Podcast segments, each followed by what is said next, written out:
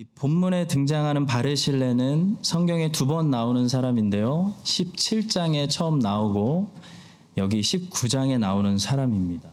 17장에 보시면 다윗이 압살롬 때문에 급하게 왕궁에서 빠져나와 가지고 아무것도 없이 나왔을 때 마하나임에서 이 다윗에게 먹을 거하고 필요한 것들을 막 가져온 사람들이 있었는데요. 그 중에 한 사람이 이 바르실레였습니다. 그리고 오늘 19장에 보시면 다윗이 이제 다시 요단강을 건너서 예루살렘 왕궁으로 돌아오려고 요단강 앞에 있을 때 이 요단강을 같이 건너려고 예루살렘으로 가진 않지만 왕을 모시고 같이 예의상 건너려고 이 바르실레가 나왔습니다.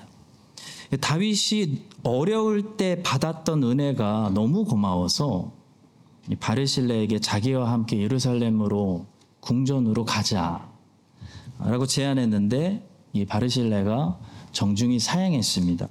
대신 자기의 아들 기맘을 받아달라고 해가지고 다윗이 어, 바르실레와 작별하고 기맘을 데리고 왕궁으로 들어가는 그런 이야기입니다.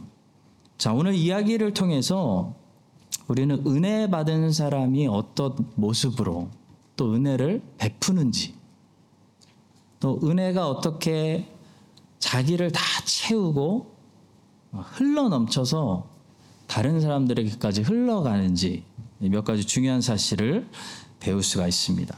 첫째로 다윗을 보면 은혜 받은 자는 은혜를 베푼다라는 사실을 보게 됩니다. 이 다윗이 압살롬의 반역이 이제 다 진압됐잖아요. 끝나고 예루살렘 왕궁으로 돌아가는 그 장면을 지금 몇 주째 우리가 보고 있는데요. 어, 그때 다윗의 왕위가 회복되면서 계속 보여주고 있는 한 가지 모습이 있습니다. 바로 넉넉히 용서해주고 탕감해주고 또 은혜 받은 자기 어려울 때 도왔던 사람들을 기억하고 은혜를 베풀려고 한다는 거예요. 다윗은 돌아가는 길에 시므이를 용서해줬고 예, 거짓말했던 무비보셋의 종 시바도 처형하지 않았고 또 다윗이 돌아가면서 많은 사람들을 용서해주고 탕감해주고 은혜를 잊지 않았습니다. 왜 그랬을까요? 다윗은 자기가 이렇게 하나님께 용서받아서 다시 왕궁으로 돌아가고 있다라고 생각했기 때문입니다. 다윗이 바세바와 간음죄를 짓고 칼이 너의 집에서 끊어지지 않을 것이다 라는 말을 들었습니다. 그래서 압살롬이 암논 자기 첫째 아들을 죽였죠. 그리고 압살롬이 또 칼을 들고 반역이 일어났을 때 다윗은 계속 자기의 죄, 자기의 잘못한 이거를 어, 생각하고 있었다는 거죠. 그래서 시므이가 욕하는데도 여호와께서 저주하게 허락하신 것이니 그냥 놔둬라라고 하지 않았습니까? 자 그런데 이제 모든 것이 정리되고 다윗이 죽지 않았습니다. 그리고 다시 편안하게 왕궁으로 돌아갈 때 다윗은 무엇을 느끼는 거냐면 내가 하나님께 용서받은 사람이라는 거. 예, 그거를 느끼는 거예요. I am forgiven. 난 용서받았어. 자기가 용서받았기 때문에 돌아가면서 뭘 하냐면 forgive. 사람들을 용서해요. 압살롬의 편에서 반역하고 전쟁했던 이스라엘 사람들 다 용서합니다. 다시 백성으로 받아줍니다. 시므이도 용서합니다. 시바도 용서합니다. 다윗의 아내들도 물론 다시는 얼굴도 보지 않았지만 벌하지 않았어요. 용서했어요. 그리고 자기가 어려울 때 자기를 도왔던 사람들을 기억합니다. 바로 바르실레 같은 사람의 은혜를 잊지 않고 이제 은혜를 갚으려고 한다는 거죠. 성도 여러분, 왜 쉽게 용서가 안 되는 줄 아세요? 우리에게 어쩔 때 내가 용서받지 않았을 때 내가 용서받았지 않았기 때문에 아직 회개해서 용서받지 않았기 때문에 용서가 안 되는 겁니다. 내가 회개해서 확실히 용서받으면 그래서 하나님의 평강과 사랑이 내 안에 부어지면 나도 용서할 수 있습니다. 우리가 베풀어주는 용서는 우리가 받는 용서와 뗄래야 뗄 수 없습니다. 직접적으로 연결되어 있다는 사실을 주기도문이 이렇게 말씀합니다. 우리가 우리에게 잘못한 사람을 용서하여 준 것 같이 우리 죄를 용서하여 주시고 두 개를 뗄 수 없다는 거예요. 왜 은혜를 우리가 나누지 못할까요? 내가 은혜를 받지 못하고 있기 때문입니다. 내가 받고 있는 은혜가 적을 때 나눠줄 은혜가 없는 거예요.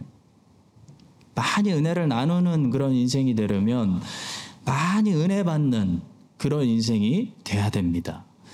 E.M. 바운즈라는 분이 있는데 이런 말씀을 하셨어요. 설교 한 편을 준비하는 데 20년의 세월이 걸립니다. 사람을 만드는데 그만한 시간이 걸리기 때문입니다. 설교가 성숙해진다면 그것은 그 사람이 성장하기 때문이고 설교가 힘이 있다면 그, 사, 그 사람이 힘이 있기 때문입니다. 왜 같은 내용의 설교를 전하는데 어떤 사람의 설교는 힘이 넘치고 어떤 사람의 설교는 힘이 약할까요? 설교 때문이 아니라 설교자 때문일 수도 있다는 거예요. 설교자가 은혜를 많이 받은 사람일수록 그 사람은 은혜를 많이 받았기 때문에 나눠줄 수 있는 은혜가 넘치는 겁니다. 하나님의 성령께서는 이 로마서 마지막 장에 바울의 글을 통해 나의 복음이라는 말씀을 기록하셨습니다. 로마서 16장 25절입니다. 나의 복음과 예수 그리스도를 전파함은 영세 전부터 감추었다가 왜 바울은 여기서 예수 그리스도의 복음이 아니라 나의 복음이라고 말했을까요? 사도 바울이 예수 그리스도의 복음을 전, 전파하는 게 영세 전부터 감춰졌던 비밀이었대. 왜 그렇게 얘기했을까요? 왜 성령께서는 여기에 예수 그리스도의 복음이라고 기록하지 않고 사도 바울의 복음, 나의 복음 이라고 말씀하셨을까요? 이것은 복음의 내용을 강조하는 부분이 아니고요. 누가 이 복음을 전도했는지를 강조하는 구절이기 때문입니다. 복음의 내용을 강조하려고 했다면 그냥 복음 그래도 되고 아니면 예수 그리스도의 복음이라고 하는 것이 맞습니다.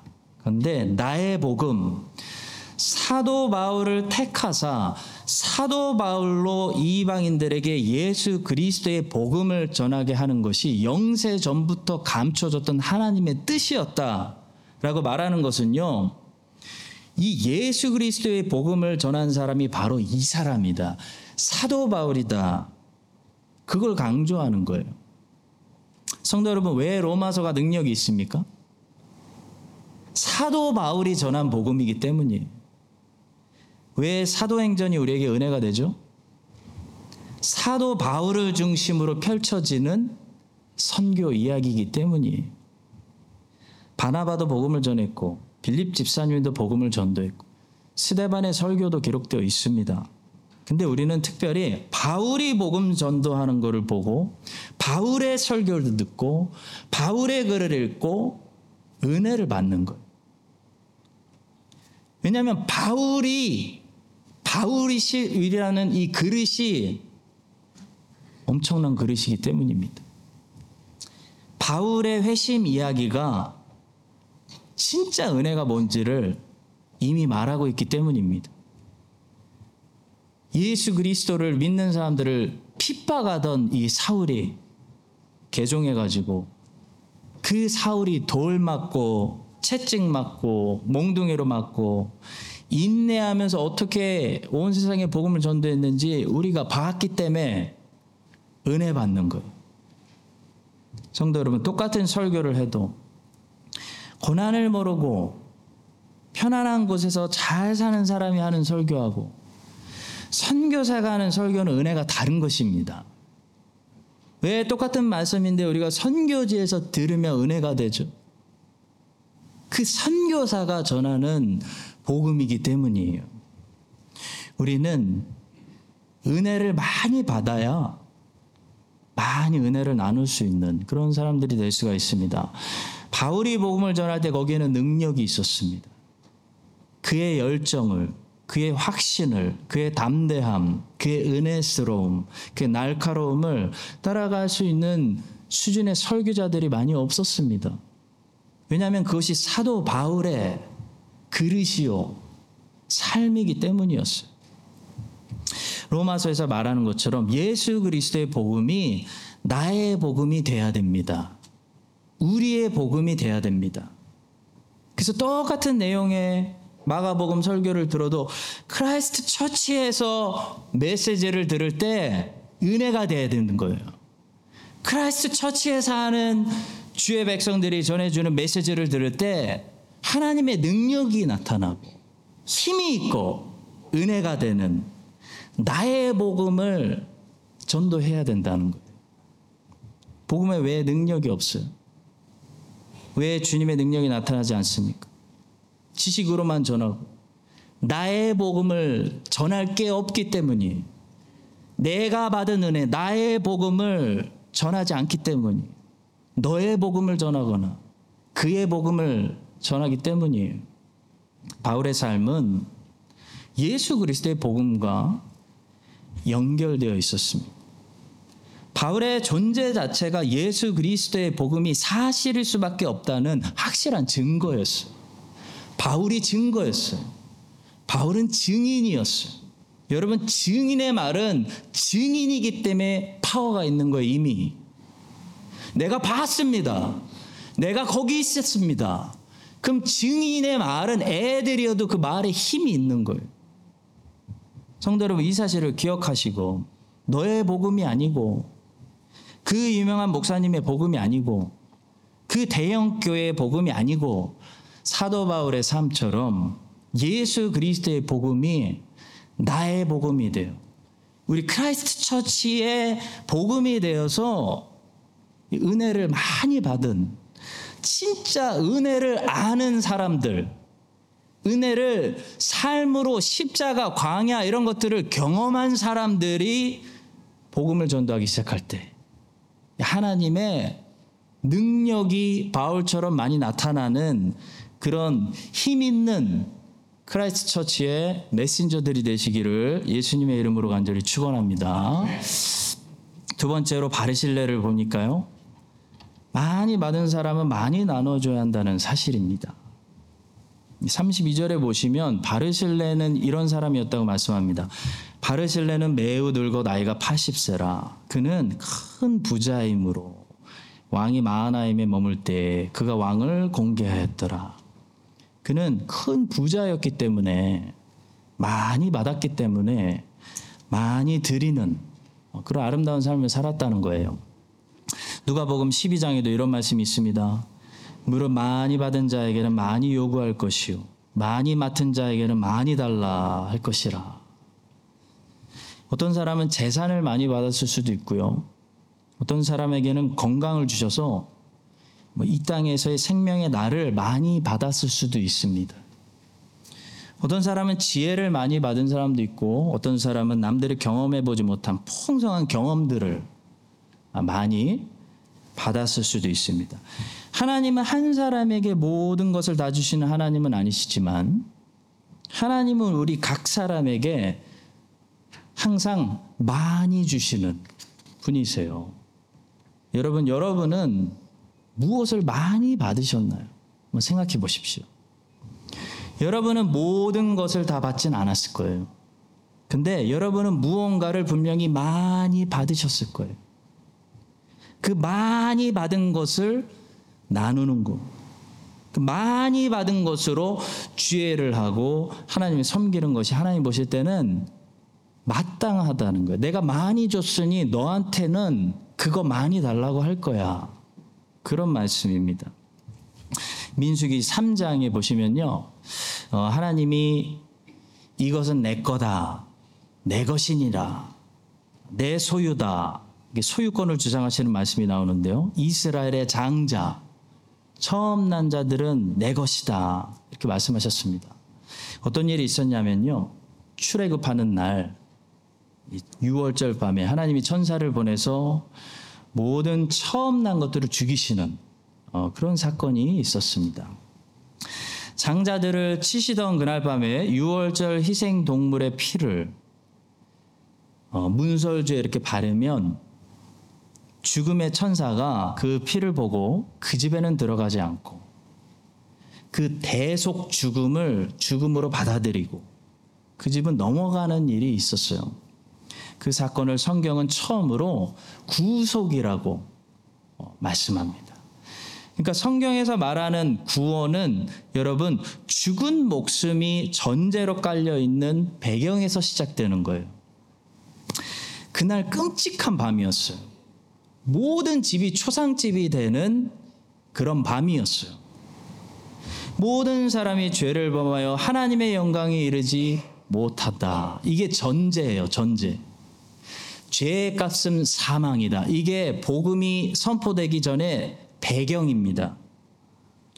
그렇기 때문에 아무 일도 하지 않고 가만히 있으면 다 죽음에 이르는 그걸 전제로 성경이 말하는 구원의 이야기는 시작된다는 거죠.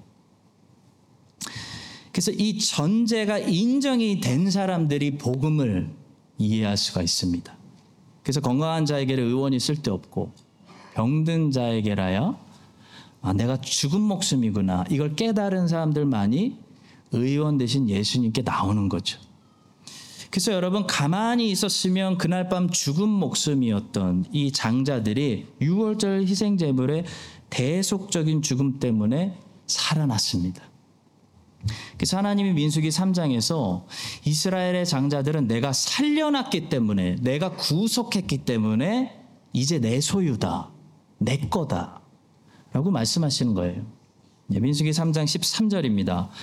처음 태어난 자는 다 내 것임은 내가 애굽 땅에서 그 처음 태어난 자를 다 죽이던 날에 이스라엘의 처음 태어난 자는 사람이나 짐승을 다 거룩하게 구별하였음이니 그들은 내 것이 될 것임이니라 나는 여호와니라. 자 그런데 생각해 보세요. 어, 이스라엘의 모든 장자들이 전부 목사가 되고 회막에서 봉사하는 사람들이 되면 어떻게 될까요? 여러분들의 자녀들 중에 아들이든 딸이든 무조건 첫째는 하나님이 전부 목사로 선교사로 풀타임으로 부르신다.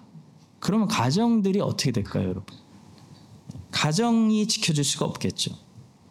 그래서 하나님께서 민수기 3장에서 무슨 말씀하시냐면 내 소유, 내가 살려둔 너희들의 장자들 대신 레위인을 내가 가져가겠다. 레위인은 내 것이다. 내 소유다. 그들을 거룩하게 구별해서 평생 나를 봉사하는 일을 내가 맡기겠다. 그렇게 말씀하시는 겁니다. 민수기 3장 12절입니다. 보라, 내가 이스라엘 자손 중에서 레위인을 택하여 이스라엘 자손 중에 태를 열어 태어난 모든 마지를 대신하게 하였은즉 레위인은 내 것이라. 자, 그런데 하나님이 얼마나 철저한 분이시냐면 이스라엘 장자들의 수를 셌는데요. 이스라엘 장자들의 수가 레위인들의 수보다 조금 더 많은 거예요.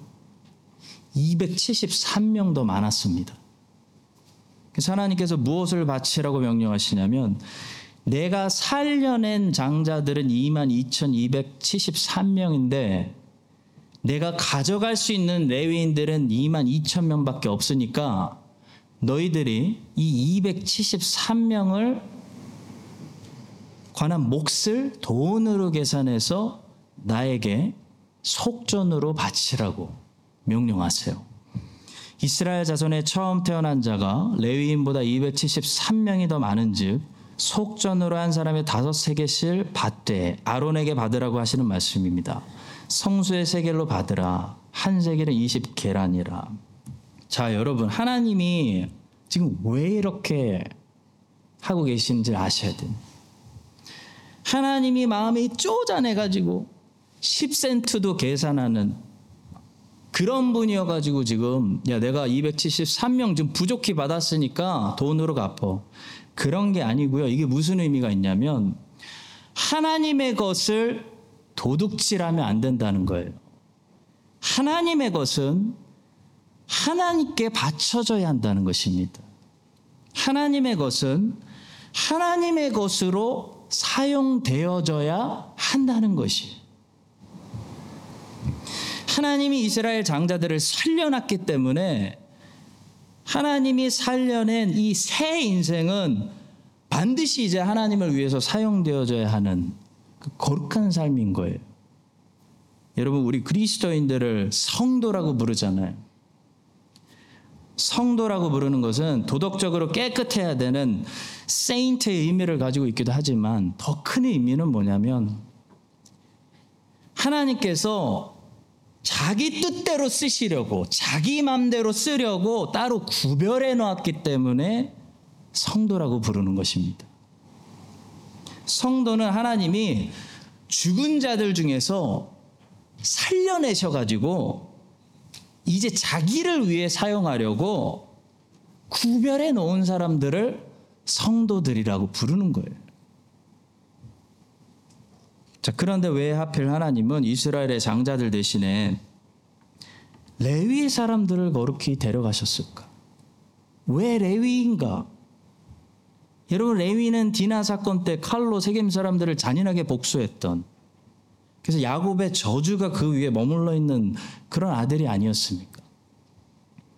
그런데도 불구하고 하나님께서 레위인을 택하신 것은 이 하나님의 택하심이 전적으로 하나님의 자유로운 주권, 사람의 어떠한 행위가 아니라 하나님의 자유로운 주권에 있고 하나님의 은혜로 말미암아 이루어진다는 것을 보여주는 것입니다. 로마서 9장 11절은 이렇게 말씀합니다.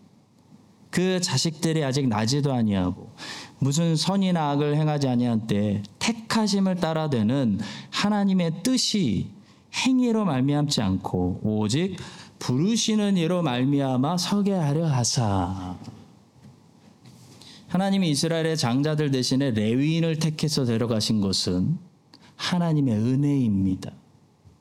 마찬가지로 수많은 사람들 중에 하나님이 나를 살려내셨어요. 나를 성도로 구별하시고 거룩한 목적을 위해 이제는 새 삶을 주신 것은 하나님의 주권적인 선택으로 말미암은 하나님의 은혜라는 거죠. 여러분과 저는 그래서 은혜로 구원받은 것입니다. 그리고 레위 위에 머물러 있었던 야곱의 저주가 풀렸던 것처럼 죄의 저주 아래 있었던 우리는 죄의 저주에서 벗어나게 된 것입니다. 갈라디아서 3장 13절. 그리스도께서 우리를 위하여 저주를 받은 바 되사 율법의 저주에서 우리를 속량하셨으니 기록된 바 나무에 달린 자마다 저주 아래 있는 자라 했습니다. 그리고 이렇게 은혜로 선택돼서 하나님의 목적을 위해 거룩히 구별된 사람들에게는 어, 다음과 같이 하나님께 이제 영광을 돌리라는 명령이 주어지는 것을 보게 됩니다. 고린도전서 6장 19절과 20절입니다. 너희 몸은 너희가 하나님께로부터 받은 바 청직이라는 거예요. 하나님 걸 받았다는 거, 하나님 걸 맡았다라는 거예요. 빌려 쓰고 있다는 거예요. 너희가 하나님께로부터 받은 바 너희 가운데 계신 성령의 전인 줄을 알지 못하느냐? 너희는 너희 자신의 것이 아니라 값으로 산 것이 되었으니 그런즉 너희 몸으로 하나님께 영광 돌리라. 하나님의 것으로 하나님께 영광 돌리라는 거예요. 여러분 은혜 받은 사람은 과거에 어땠던지 간에 이제 하나님께서 거룩하게 구별해서 하나님을 섬기게 해주셨기 때문에 하나님께 영광 돌리는 삶을 살아야 하는 것입니다. 그것이 그리스도인의 삶의 목적이에요. 자, 그렇다면 레위인들은 어떻게 살았을까요? 형제들 중에 살인해서 야곱의 저주가 머물러 있던 그 레위를 조건 없이 하나님께서 선택해서 자유, 자기 소유로 삼았는데요. 시내산에서 금송아지 사건이 일어났을 때 전부 금송아지에게 절하고 우상숭배를 했을 때 이 레위 사람들은 금송아지에게 절하지 않고 배교하지 않고 여호와의 편에 섰던 모습을 우리는 보게 되는 것입니다. 출애굽기 32장입니다. 이에 모세가 진문에 서서 이르되 누구든지 여호와의 편에 있는 자는 내게로 나아오라 하매 레위 자손이 다 모여 그에게로 가는지라 모세가 그들에게 이르되 이스라엘의 하나님 여호와께서 이렇게 말씀하시기를 너희는 각각 허리에 칼을 차고 진 이문에서 저문까지 왕래하며 각 사람이 그 형제를 각 사람이 자기의 친구를 각 사람이 자기 이웃을 죽이라 하셨느니라 레위의 칼은 정의를 위한 여호와를 위한 칼로 변했습니다. 과거 레위는 폭력의 칼을 휘둘면서 무죄 무죄한 사람들의 피를 잔인하게 흘렸지만 하나님의 은혜로 선택되어 하나님의 소유로서 거룩하게 구별된 그래서 새로운 삶을 살게 된 레위의 칼은 이제 여호와를 향한 열심의 칼로 여호와의 원수들과 싸우는 칼로 변했다는 거죠. 성도 여러분, 그리스도인의 삶은 여호와가 살려내셨기 때문에 여호와의 것입니다.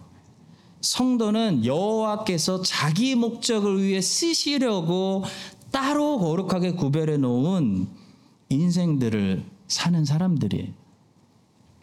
우리 주님은 자기의 것을 돌려달라고 하시는 분이지 우리의 것을 내놓으라고 하시는 분이 아니에요. 왜냐하면 우리가 가지고 있는 것들이 우리 것이 아니기 때문입니다. 달란트 비유에서도 그 달란트가 누구의 거예요? 주인이 누구 거 달라는 거예요? 주인의 것입니다. 내 달란트, 내가 맡긴 달란트 가져오라는 거예요. 성도 여러분 이 사실을 기억하시고요. 바리실레처럼 주님께서 혹시 많이 맡겨 주셨다면 주님이 여러분에게 내 거, 네 거 말고 내 거 많이 달라고 하실 겁니다. 그래서 많이 받은 자들은 많은 사람들을 양육하고 살려내고 인도하는 인생을 사셔야 되는 거예요. 여러분과 제가 주님의 것을 맡은 이 청지기로서 주님의 성전인 이 몸과 우리의 시간과 우리에게 맡겨주신 모든 것을 열심히 일해서 바쳐서 이 땅에 사는 동안 주님의 것을 도둑질 하지 말고 주님의 일을 하며 너희가 먹든지 마시든지 놀든지 휴가를 가든지 뭘 하든지 예수 그리스도의 나라를 위해서 복음을 위해서 하며 그렇게 주님께 영광을 돌려라. 영광을 돌리시는 그 성도의 삶을 사시기를 예수님의 이름으로 간절히 축원합니다. 마지막 세 번째입니다. 바리슬레처럼 우리는 다음 세대에게 표징이 되어주는 삶을 살아야 합니다. 바리실레 또 다른 한 가지 특징을 32절에 말씀합니다. 바르실레는 매우 늙어 나이가 80세라. 다윗이 이 바르실레가 너무 고마워가지고 같이 왕궁으로 가자고 제안했는데 바르실레는 내가 갈 것이 아니라 자기 아들 기맘을 데리고 가서 그를 왕의 훌륭한 사람으로 이제 그에게 복을 주고 그에게 기회를 주라고 부탁했습니다. 청하건대 당신의 종을 돌려보내옵소서. 내가 내 고향 부모의 묘 곁에서 죽으려 하나이다. 그러나 왕의 종 기맘이 여기 있사오니 청하건대 그가 내 주 왕과 함께 건너가게 하시옵고 왕의 처분대로 그에게 베푸소서 하니라. 왕이 대답하되 기맘이 나와 함께 건너가리니 나는 내가 좋아하는 대로 그에게 베풀겠고 또 내가 내게 구하는 것은 다 너를 위하여 시행하리라. 여호수아 4장에 보시면요. 여호수아가 이스라엘을 데리고 요단강을 다 건넜을 때 어, 하나님께서 여호수아에게 한 가지 명령을 내리십니다. 요단 강에 있는 돌들 12개를 취해라. 그래서 너희들이 유숙하는 곳에 두라고 말씀하시는 명령이 떨어져요. 자, 여러분 하나님이 왜 이런 명령을 하셨을까요? 요단강에서 가지고 나온 이 돌들 무엇을 위해 쓰라는 말씀이실까요? 그 돌들은 요단강을 건너가 보지 못한 후손들이 볼 수 있게 하기 위한 표징이었습니다. 이것이 너희 중에 표징이 되리라. 후일에 너희 자손들이 물어 이르되 이 돌들은 무슨 뜻이냐 하거든 그들에게 이르기를 요단물이 여호와의 언약궤 앞에서 끊어졌나니 곧 언약궤가 요단을 건널 때 요단물이 끊어졌으므로 이 돌들이 이스라엘 자손에게 영원히 기념이 되리라 하라 하니라. 하나님은 요단강을 건넌 세대에게 너희만 은혜 받고 잊어버리지 말아라. 끝내지 말아라. 너희가 은혜 받은 곳에서 돌들을 취해서 그 은혜 받은 곳에서 그 돌들로 표징을 세워라. 그래서 그 표징을 보고 너희 후손들이 은혜를 기억하게 해라. 그렇게 말씀하셨습니다. 성도 여러분, 은혜를 받으면 표징이 나타나야 됩니다. 잊어버리면 안 됩니다. 흔적이 나타나야 돼요. 그러면 다른 사람들도 표징을 보고 하나님의 은혜를 사모하게 되는 거예요. 이스라엘 광야 이세가 하나님의 은혜로 요단강이 멈춰서 그 멈춘 마른 땅을 건넜다는 표징을 길갈에다가 세웠습니다. 그래서 이제부터 길갈에 이스라엘 백성들이 지나갈 때마다 그 하나님의 은혜에 대해서 묵상하고 이야기하고 교육하고 기억했다는 거죠. 그래서 요단강을 건너보지 못한 후손이 가나안 땅에 살아가면서 요단강이 가로막고 있는 문제들을 만났을 때 그 표징을 보면서 그 요단강을 마르게 했던 살아계신 하나님을 내가 만났으면 좋겠다. 나도 경험했으면 좋겠다. 여호와여 나도 요단강의 앞에 마르게 하여 주시옵소서. 기도하게 하기 위해서 너희가 은혜 받은 곳에서 표징을 세워라라고 하신 거예요. 성도 여러분, 우리가 은혜 받은 곳에 우리가 거기서 은혜 받았다는 표정을 세우고 죽어야 우리 자녀들이 그 표징을 보고 따라오는 거예요. 은혜의 표징은 뭘까요? 은사입니다. 은사. 은혜는 헬라어로 카리스고 은사는 헬라어로 카리스마예요. 한 글자 차이예요. 은혜는 받는 선물을 얘기하고 은사는 주는 선물을 얘기할 뿐이 카리스를 받았으면 카리스마를 해야 되는 거예요.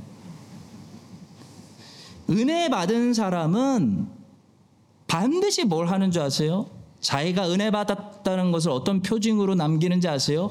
은사를 쓰기 시작해요. 그래서 내가 은혜 받았다는 사실을 증거하는 거예요.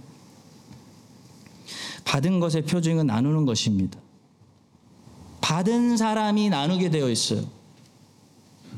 용서받은 사람의 표징은 용서하는 것입니다.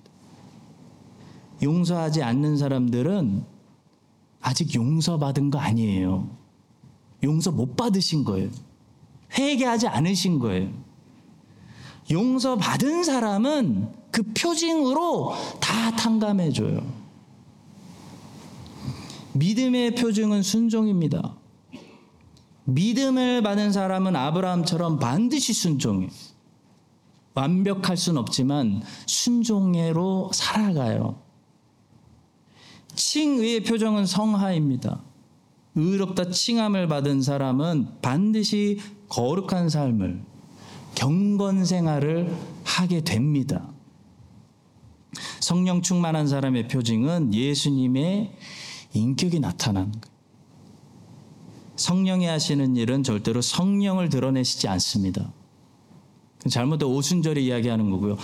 성령은 성령을 드러내시지 않고 성자 하나님을 드러내세요. 그게 성령의 일이에요. 성령이 충만한 사람은 그 표징으로 반드시 예수 그리스도의 인격을 드러내는 것입니다. 성령의 열매죠.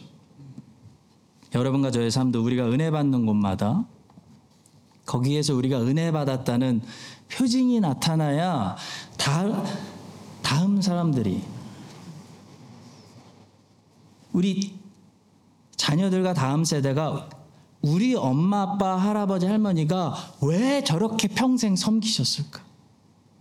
저분들이 세운 저 새벽 예배 뭐였을까? 저분들이 만든 세운 저 기도의 저 재단은 뭐지 저게?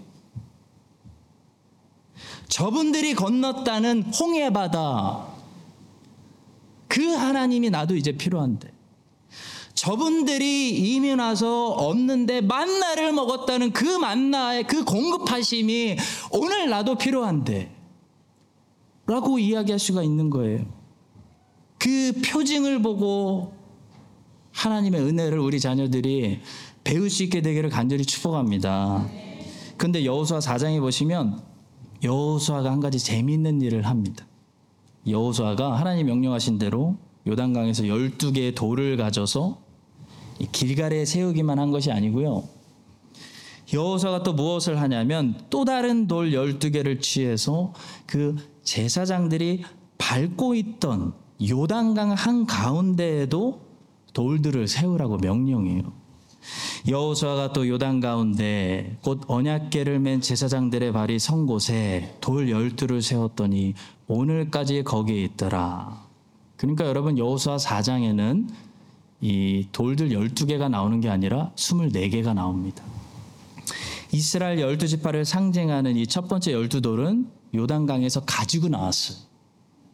그래서 새 땅, 가나안 땅, 길갈에다가 세웠고요. 또 다른 열두 돌은 요단 강 안에다가 세운 거예요. 근데 여러분 언약궤를 메고 있는 제사장들이 이제 강에서 이제 나올 거잖아요. 나오면 멈춰있던 요단강이 다시 넘치게 될 텐데 그러면 요단강 한 가운데 세워둔 이 열두 돌은 어떻게 되는 겁니까? 한마디로 수장되는 거예요. 수장되는 겁니다. 애굽의 바로의 군대처럼 바다에 수장되는 거. 그러니까 요단강을 중심으로 열두 돌은 수장시키고 열두 돌은 새 땅에 약속의 땅에 세웠다는 거예요. 여러분 이것은 이스라엘이 요단을 건너면서 옛사람, 옛삶, 광야에서 불순종하던 모든 치욕을 애굽의 치욕을 이제 요단강에 수장시켜 버리고 하나님이 약속하신 땅, 새 땅에 새롭게 세움을 받았다. 새 삶이다. 라는 것을 말씀하는 것입니다. 그래서 이 제사장들이 메고 있던 언약궤도요. 요단강에 들어갈 때와 요단강에서 반대편으로 나올 때 이름이 바뀌는데 요단강에 들어갈 때는 여러분 가나안 땅에 이스라엘이 약속 땅에 무슨 자격이 있어서 들어가요? 무슨 힘으로 들어가는 거예요? 오직 하나님이 아브라함과 이삭과 야곱에게 하셨던 약속 때문에 들어가는 거예요. 그 신실한 언약 때문에 하나님이 신실해서 자기 약속을 지키셨기 때문에 자격 없는 이스라엘이 이제 약속의 땅으로 들어갈 수 있다는 것을 보여주기 위해서 언약계라고 부르는 것이고요. 요단강에서 새로운 땅으로 이스라엘이 나올 때는 이제 증인의 삶을 사는 새 사람, 새 인생을 살아야 하기 때문에 증거계라고 부르는 것입니다. 사랑하는 성도 여러분, 고린도후서 5장 17절은 이렇게 말씀해요. 우리 한번 같이 선포해 보겠습니다. 그런즉 누구든지 그리스도 안에 안 있으면 새로운 피조물이라 이전 것은 지나갔으니 보라 새 것이 되었도다. 그리고 에베소서 4장 22절부터 24절은 말씀합니다. 함께 선포합니다. 너희는 유혹의 욕심을 따라 썩어져가는 구습을 따르는 옛사람을 벗어버리고 오직 너희의 심령이 새롭게 되어 하나님을 따라 의와 진리의 거룩함으로 지으심을 받은 새 사람을 입으라. 아멘. 여러분과 제가 예수님의 확실한 증인들, 이새 사람이 되어야 그 표징을 보고 다음 세대가 하나님 믿을 수가 있습니다. 예수님께서는 우리에게 성령을 보내시는 이유가 아, 너희들을 나의 증인으로 만들기 위해서 예, 성령을 보내신다고 하셨습니다. 여러분과 제 안에 이런 확실한 표징이 나타나서 이 표징을 보고 우리 자녀들과 그들의 자녀들이 이 땅에서 신실하게 예수님을 믿을 수 있게 되기를 예수님의 이름으로 간절히 축원합니다.